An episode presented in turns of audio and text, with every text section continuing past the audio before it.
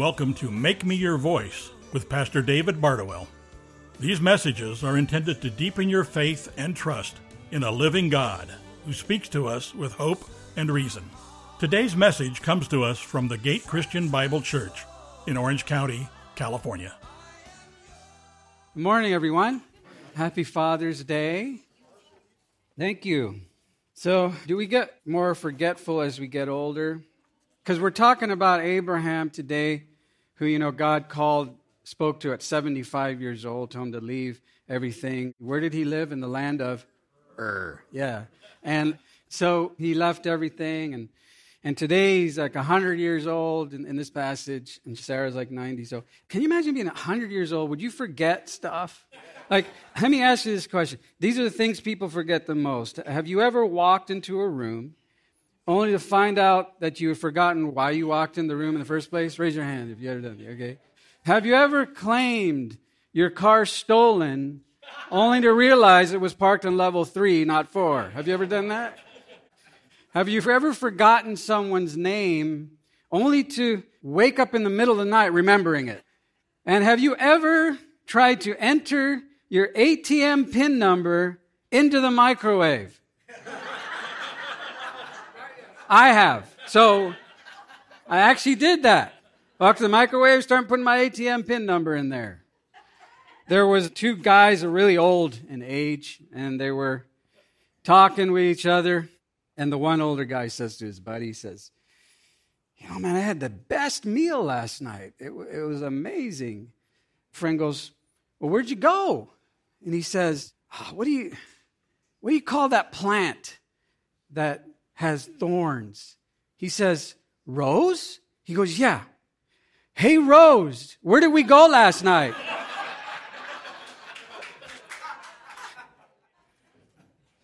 Well, here's the good news. God doesn't forget about us. He doesn't forget about you, and he doesn't forget his promises. Abraham and Sarah were well past childbearing age, yet God promised them a child, Isaac. And God made a covenant with Abraham. Remember, he promised him three things: a nation, descendants or seed, and land. And remember last week we talked about how God took Abraham outside and said, as many as the stars in the sky, you will have descendants. And we talked about how the land was an important part of where the descendants would live. So I just want to review. Last week I showed this slide of the land, of the promised land, according to the borders in the Bible, all the way from the Nile, all the way to the Euphrates, which is in Iraq currently today. All this land belongs to God and his people. Now, where's Israel currently? Here. So this is three hundred thousand square miles of land. None of these promises that God gave in his covenant to Abraham would happen if they remained childless, right? Yeah, that makes sense. one hundred years old, God shows up, all right? So all good promises come from the Lord. Every good gift comes from our Father who's in heaven. My dad passed away. He fell asleep in the Lord and woke up in heaven in two thousand four. I love my dad. I miss him. I, I look at pictures and really miss him. He was a, quite a character. I think my jokes were bad. His dad jokes were like to a whole other level. But the cool thing about my dad was he kept his promises, kept his promise to my mom. For forty years, they were married. He always kept his promises to me. When my dad and my mom, when they said they were going to show up to something, they were always there. That's the kind of dedication that speaks volumes to me. I learned a lot about commitment from my parents. Now, obviously, no father, no human father is perfect. We all fall short. I fall short all the time. But at least we attempt to show that commitment and that faithfulness. So here we're going to look at this passage today that talks about God's faithfulness as he keeps his promise to Abraham and Sarah. So if you have your Bibles, you can turn to Genesis chapter eighteen. And it says, the Lord, and it's Yahweh, appeared to Abraham. So does anyone know what it's called when there's an appearance of God in the Bible? It's theophany, right? So theos is God, and the Greek word phaneos is an appearance. Here, God himself appears to Abraham by the oaks of Mamre, which is in Hebron. So Abraham is actually in the land of Canaan at this time. Hebron still exists. It's about eighteen miles south of Jerusalem. Abraham's sitting there at his tent door, so he's living in a tent, and it's the heat of the day.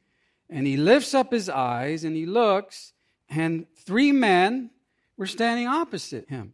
And when he saw them, he ran from the tent door to meet them and bowed himself to the earth. So these were unexpected guests. He knew something was different about him.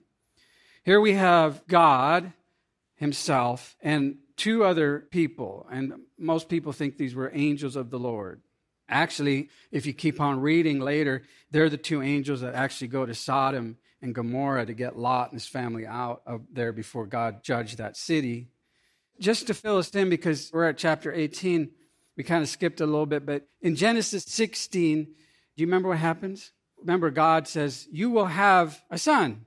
What did uh, Abraham and Sarah try to do? Help God out. You ever tried to help God out? You know, that never goes well, right?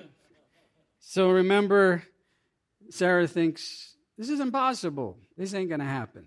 So Abraham, go sleep with my maidservant, Hagar. Abraham says, okay. You know, and he's like, oh, yeah, okay, I'll listen to my wife. He sleeps with Hagar, and they have a son. What's his name? Ishmael. Abraham was eighty-six years old when he had Ishmael. Okay? Now, Ishmael was not the promised son, because Ishmael, if you read Galatians chapter four, Ishmael is referred to as the son of works or of the flesh. So Abraham and Sarah had to work for that to happen. Later, when Isaac's born, it's a work of the Spirit is how Isaac came.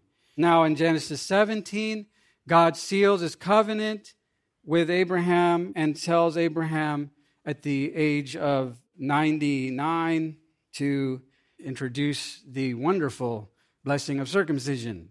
I imagine he's old. God's saying, yeah, this is how you're going to show that you're cut away from the world by doing this.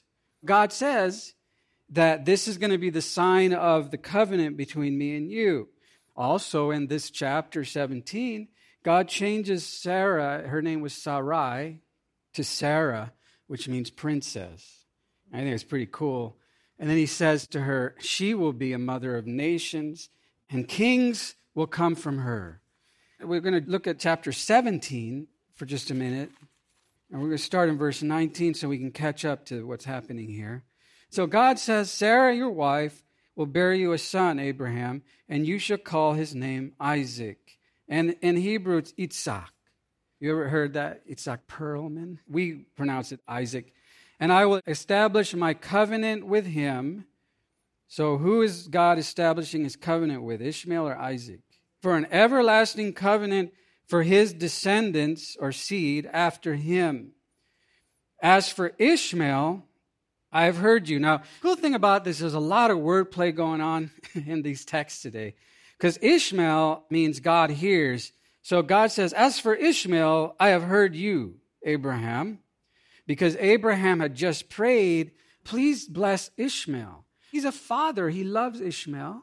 And God does bless Ishmael. But he says, behold, I will bless him and will make him fruitful and will multiply him exceedingly. He shall become the father of twelve princes or nations. And those would be the twelve Arab nations.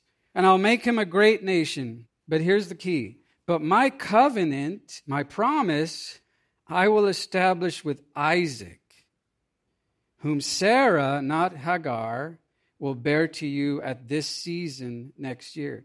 Hagar was an Egyptian woman, and so Ishmael is the father of the Arabic nations. I wonder, because circumcision comes after this, I wonder if it had anything to do with coming after Ishmael's birth to set apart Isaac, because Isaac was born from Sarah's womb, not Hagar's. So God makes a promise to Abraham, and the Lord always keeps his promises. As in James one seventeen tells us, read it with me, every good thing given and every perfect gift is from above, coming down from the Father of lights, When we think of God, we think of light. Everything about God is good. In fact, he said, let there be light. And so everything that God has promised us and gives us is an act of his grace and goodness. And if anyone's in the dark, it's because we're not in his word, we're not in his light, or we don't know Christ, because that's how you come into the light. So the next thing is you never know when you might be entertaining angels. A theophany is a God appearance in the Old Testament and in the Bible. So God himself comes to meet with Abraham. Now we're in chapter eighteen again. So Abraham said, so he sees the three persons. He said, my Lord, if now I have found favor in your sight, please do not pass your servant by. Please let a little water be brought and wash your feet and rest yourselves under the tree, and I will bring a piece of bread that you may refresh yourselves. After that, you may go on. So he's showing hospitality to God and the angels. And they said, so do as you have said.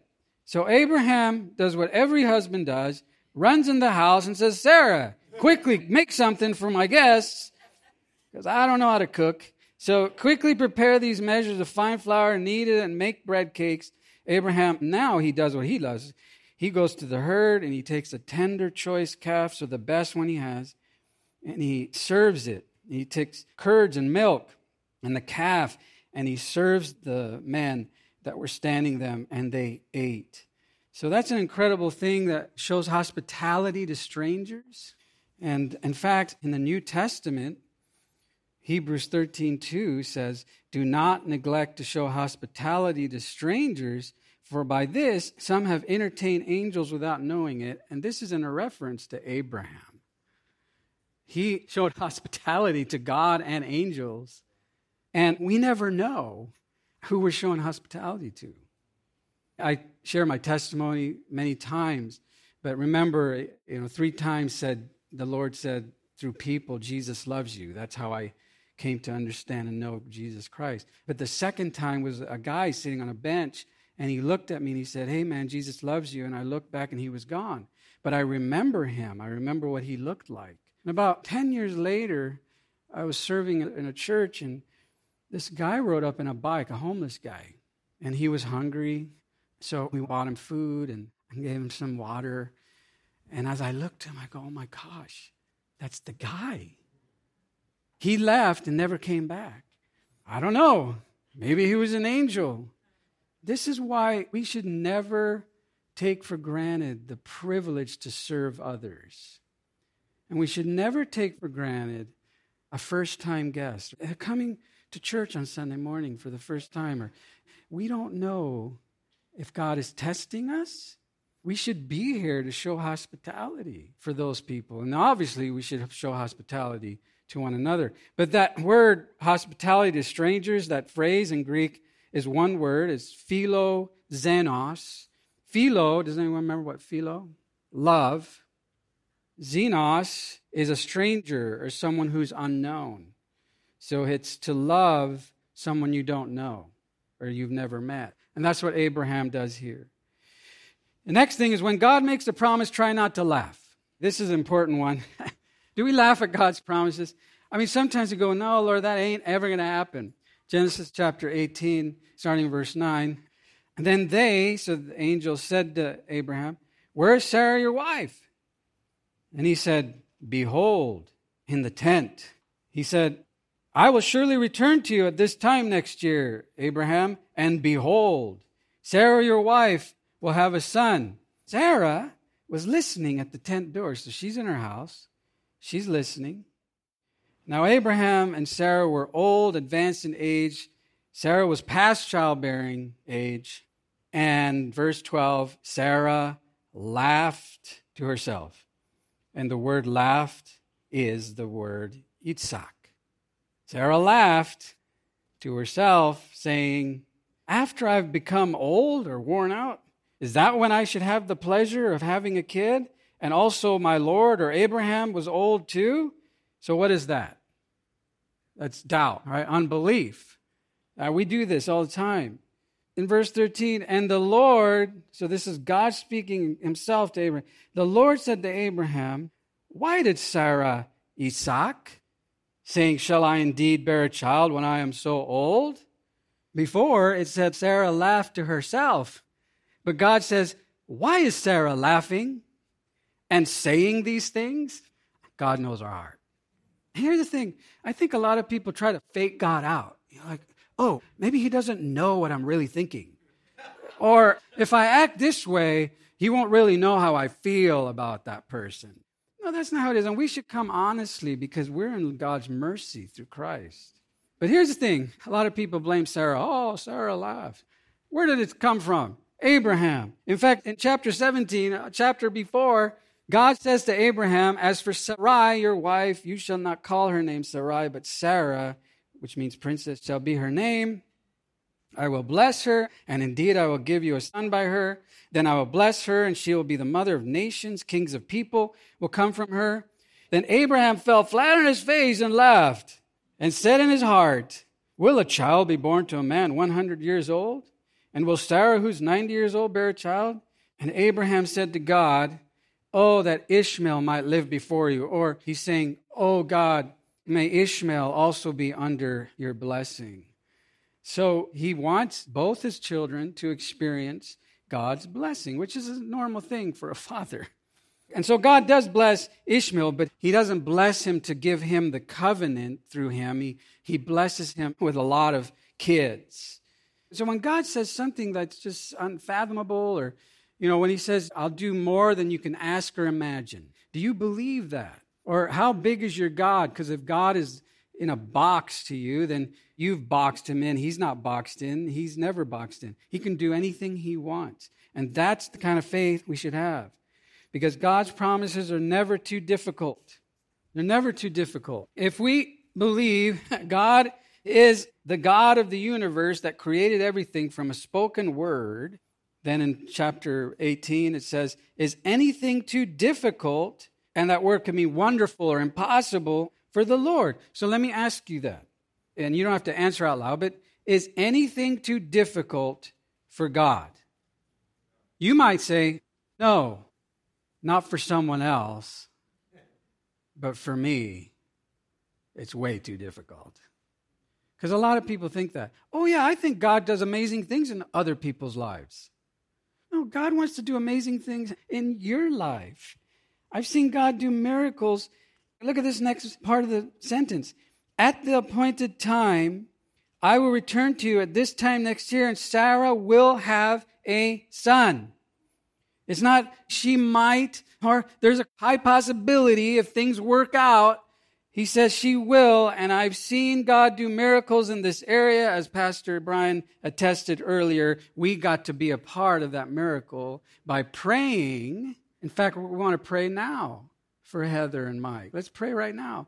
Heavenly Father, we've done this before, and we come again in faith and prayer that you would bless Mike and Heather with another child. They love you, we love them, and we know, Lord, you can do a miracle. So I just pray that you would do this and that you would get the glory like you have so many times, because you're a God of all possibility.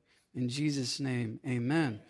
And that's why Jesus says to his disciples, with people, these things might be impossible, but with God, read it, all things are possible. Do you believe that for you? Do you believe that for your family? Do you believe it for your marriage? Do you believe it for your health? Do you believe it for anything? And then trust God with the answer. So as we go on in Genesis eighteen, then the man rose up from there and looked down. So when it started, it said Abraham looked up and saw God and the angels. But now they look down towards Sodom. And Abraham was walking with them to send them off. The Lord said, shall I hide from Abraham what I'm about to do? Because Abraham had a nephew named Lot who lived in Sodom and Gomorrah. When they first went out to the land, Lot came with him. And they kind of just said, okay, Abraham, you take that part of the land, I'll take this part. And Abraham went into Canaan, which is the promised land, and Lot set up shop in Sodom and Gomorrah, which was about to be judged for their sin. So God is saying, should I tell Abraham about that? And since Abraham will surely become a great and mighty nation, and in him all the nations of the earth will be blessed, For I have chosen him so that he may command his children and his household after him to keep the way of the Lord by doing righteousness and justice, so that the Lord may bring upon Abraham what he has spoken about him. See, this is all God working this out. All Abraham had to do is believe. That's grace. Grace is God work coming to us. Faith is believing in him and trusting him. But God is the one who performs miracles. Next, God's promise always comes at the appointed time. Now remember, Abraham was seventy-five years old, and he lived in a really nice city. Ur was like New York, very nice economic, political powerhouse. So God calls him out of his comfort zone at seventy-five. And then God starts using him to do these amazing things. In chapter twenty, I just want to fill you in, in order to protect himself, Abraham tells a little white lie to Abimelech, who's the king of Gerar, which is a Canaanite city. And he tells a white lie that his wife, Sarah, is his sister. And the reason he does that, he doesn't want to be murdered. He's like, Henny Youngman, take my wife, please. You know. Now, this is not the first time he's done this. He did this before in Egypt. There's a pattern of lying. The reason I'm saying this is a lot of people think, oh, the people in the Bible were like, had their act together. No, no way. God chose Abraham. Abraham did not choose God. Now, after God chose him, Abraham believed God, but Abraham was not worthy of that. God did it. So before Abimelech, the pagan king, could corrupt Sarah and her womb, God came to Abimelech in a dream and said this, "Behold, you are a dead man, because of the woman, Sarah, whom you have taken, for she is married." Sarah is a princess of God. She belongs to God, not just anybody. We belong to God. So Abimelech obviously freaks, and he pleads with God and blames it on Abraham. He says, "Did Abraham not himself say to me, 'She's my sister?' And she herself said, 'He is my brother.' In the integrity of my heart," Abimelech says, "and the innocence of my hands, I have done this." Then God said to him in the dream, "Yes, I know that in the integrity of your heart you have done this, and I also kept you from sinning against me. Therefore, I did not let you touch her, because she belongs to me." Sarah's womb belonged to God. This is not ours. This is his. God is protecting Sarah and her womb for his promise. See, when you wait for God's promise, it's way better than when you try to help God out. So in verse seven of chapter twenty, "Now therefore," God says to Abimelech, "restore the man's wife," or give his wife back to him, "for Abraham is a prophet, and he will pray for you, and you will live. But if you don't give her back, know this, Abimelech, you're a dead man, all of you." Wow. Now, there's two sides to every story. Let's go from Abraham's side. So we go to chapter twenty, verse ten. "And Abimelech said to Abraham, 'What is your reason that you have done this thing to me?'" And here's Abraham's side. "Well, because I thought, you know, I'm trying to help God out. I thought, surely there is no fear of God in this place." So now he's offending and insulting the king, but it's true. "And they will kill me because of my wife." Now here's the white lie part. "Besides, she actually is my sister, the daughter of my father, but not the daughter of my mother, and she became my wife." So Sarah was actually Abraham's half-sister, which we kind of gross out about that. Uh, back then, that was a type of common marriage type thing. However, later, under the law, God said, no, we don't do that. So the question then is, did Abraham lie? It depends how you define lie, right? Did he tell the whole truth, nothing but the truth? Did Abraham act with integrity? No, and, and that's why that's interesting when Abimelech said, I had integrity in my heart. I thought I was doing okay. If you do something like this, which is what they call a white lie, and white lies are still lies, do you feel convicted? If we want to have integrity, then we should not tell any type of lie, any false witness. In Abraham's case, it was sort of true. But if you really think about the integrity of his heart, I mean, did he love Sarah enough? Did he just like pawned her off? Oh, here, I got Ishmael. Go deal with, you know, Abimelech over there. No, that's not integrity. We're going to look at Jacob in a couple weeks, Jacob. He took the whole lying thing to a whole other level. And so it's passed down. You know, the Bible says sin is passed down from generation to generation. And so at some point, someone has to step up and say, no, I'm not going to be like that anymore. I'm going to be the man or the woman God wants me to be by his strength, by his spirit. And when I fail, I'm not going to wear a mask and I'm not going to pretend that I'm perfect. I'm going to admit when I make a mistake. I'm going to apologize for the way I treated that person or what I said. And then you're living with integrity. But we can't just think we're going to sweep everything under the rug. Here's what we want to really focus on. God still used Abraham as a sinner. And God actually used Abimelech.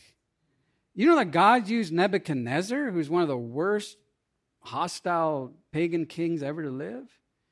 God can use anyone he wants for his purpose. Now, we as believers get to be used by him to do his work and for his kingdom, to build up his kingdom.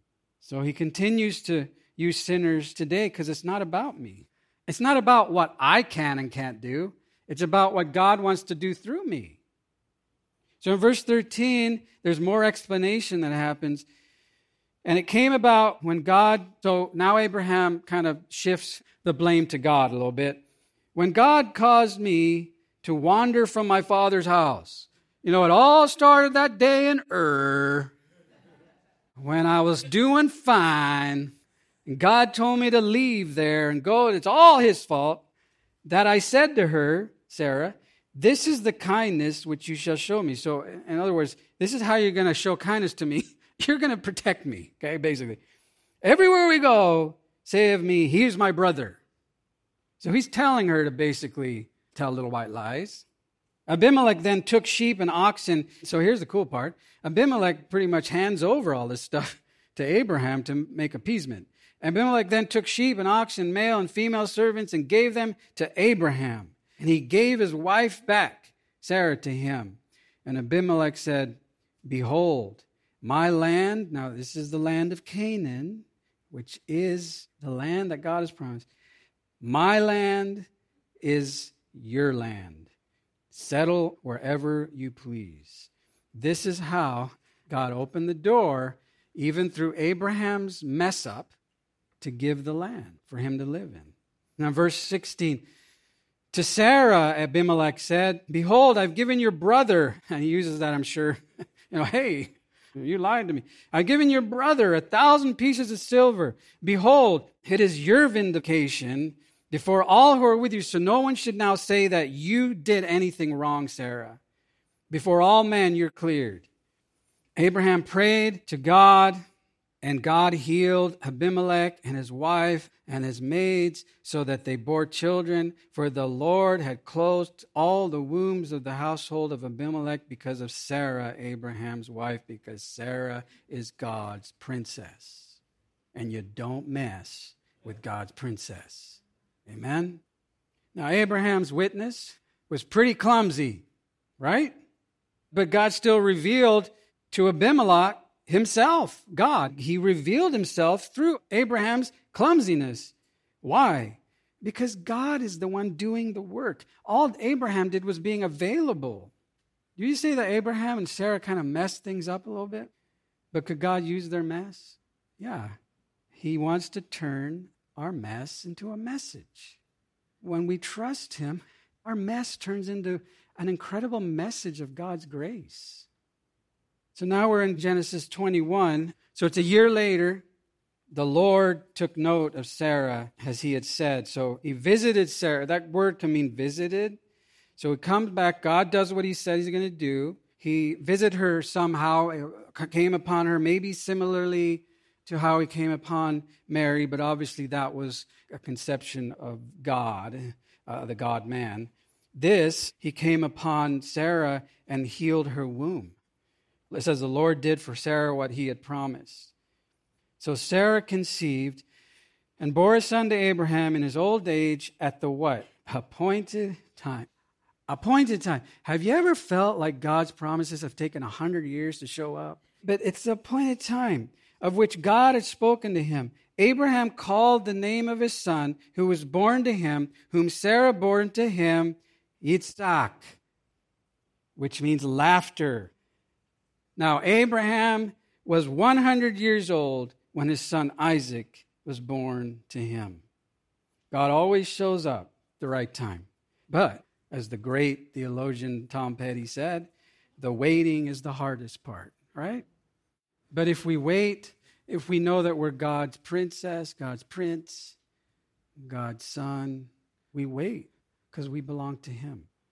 In fact, from the last word spoken in the last book of the Old Testament until the first word spoken in the first book of the New Testament, it had been four hundred years that God spoke to his people.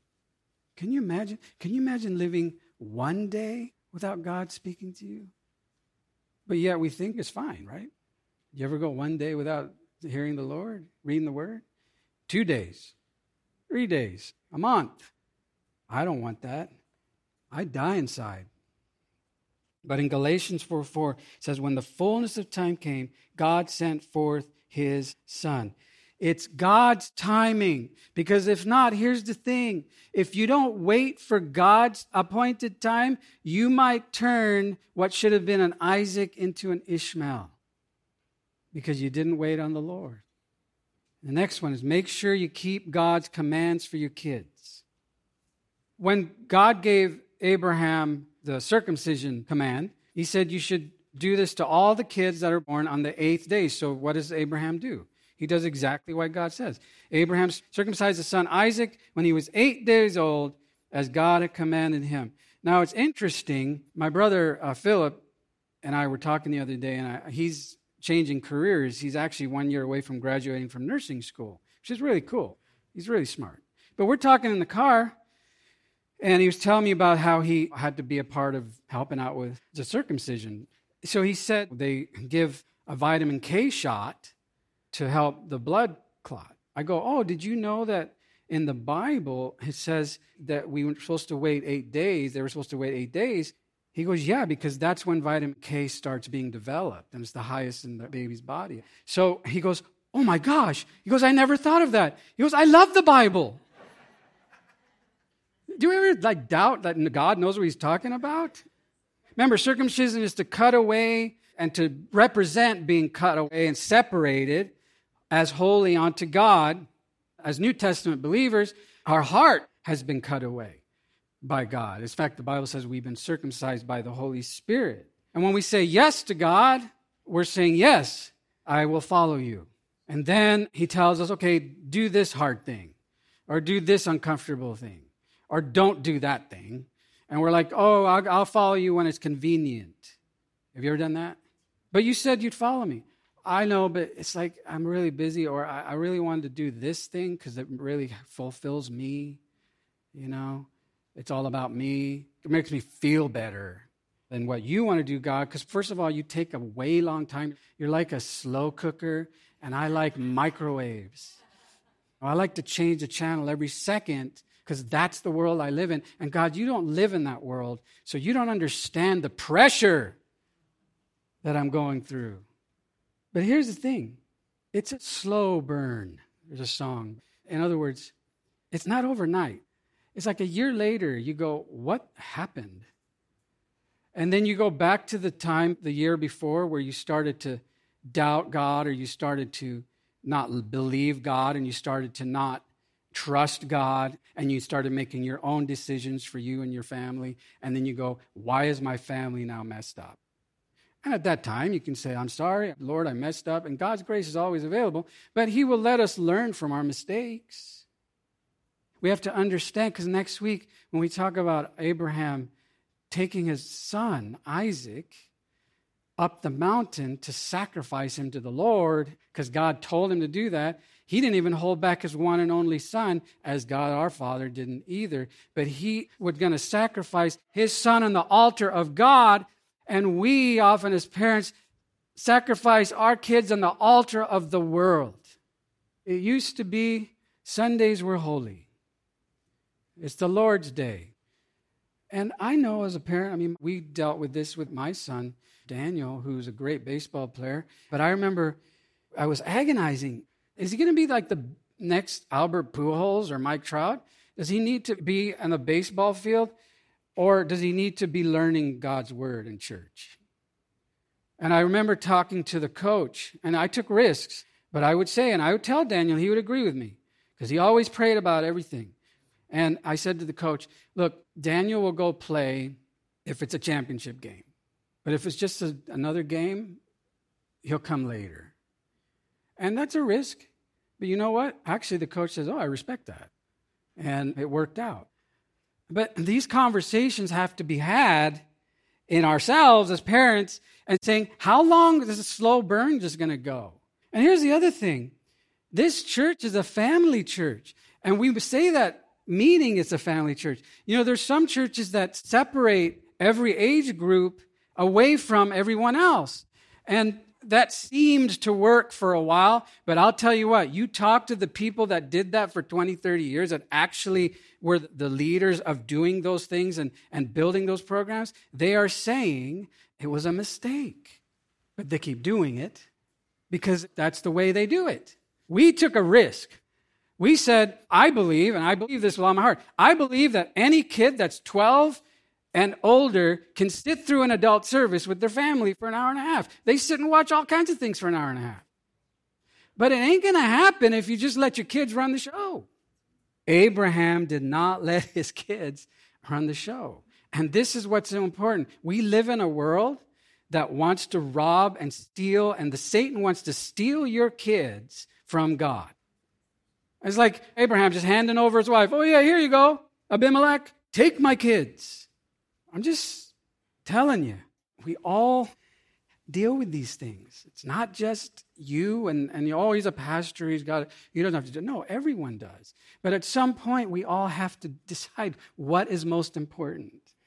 And Hebrews ten, twenty-four to twenty-five said, and let us be concerned about one another in order to promote love and good works, not staying away from our worship meetings, as some habitually do, but encouraging each other, and all the more as you see the day drawing near. Look, our family needs to be together, our church family, and your family needs to be together.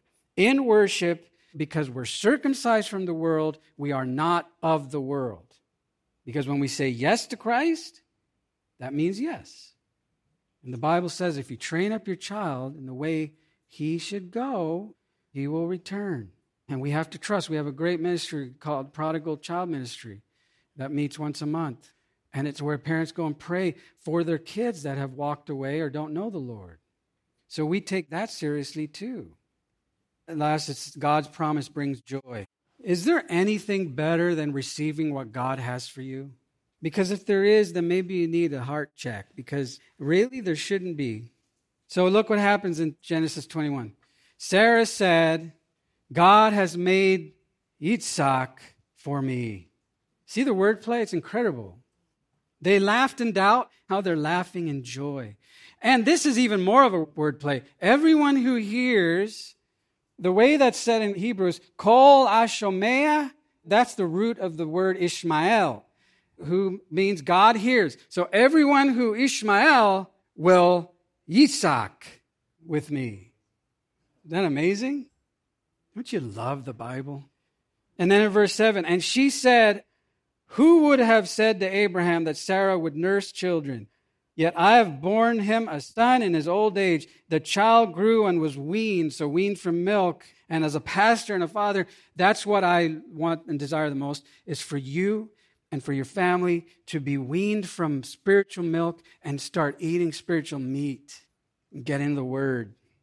And Abraham made a great feast on the day that Isaac was weaned. And because it's joy to see your kids that you have put so much prayer and thought into, and then they start, you start to see things at the appointed time. You know, one of the greatest blessings of my life has been the privilege to baptize my kids. And I'll tell you, it's such a joy. Again, oh, well, he's a pastor. All his kids are going to be following the Lord. No, I'm blessed that at least we can have conversations about things that are spiritual and from God's word, and we can have deep conversations like that because we have had them over the time. It doesn't mean we're living a perfect, holy life unto the Lord, but I'll tell you, to see my kids baptized and to baptize them. Now, I was baptized when I was thirty because I came to Christ when I was twenty-nine. I was the first in my family to be a born-again believer. In other words, it wasn't about religion anymore. It was about a relationship with Jesus Christ. I got saved. And I was black sheep. And I had been baptized as a baby in the Catholic Church. And so that was not a welcome conversation at first. But after that, God used that, and my whole family got saved. And I got to baptize my brothers and everything. I felt so different that day. I'm telling you, I trusted the Lord my salvation, but that day changed my life. And I felt like God's Spirit came upon me in another way. And I was able to be an example, as you are, for the next generation to be walking with the Lord. So let's end in prayer. Lord, thank you so much for your grace and mercy this morning and every morning. Your mercies are new every morning. I know we've been talking about some difficult things, but I pray that we will remember that there's nothing too difficult for you. Everything is possible with you if we just trust you and do it the way that you want to do it and not try to help you out. Lord, I just thank you for Abraham and Sarah and their faith and their witness, even in the midst of their sin. But Lord, we're all sinners saved by grace, and that's what it's all about. And we thank you, Lord, that you're our heavenly Father, and you're a Father of love and compassion and mercy, and every good thing comes from you. In Jesus' name, amen. Pastor David Bardowell's message reminds us that God speaks to us with hope and reason so that we can be His voice in this world. Please join us again for Make Me Your Voice, a ministry of the Gate Christian Bible Church in Orange County, California. We would love to have you visit if you're in the area. For more information or to find our location, please visit the gate o c dot com.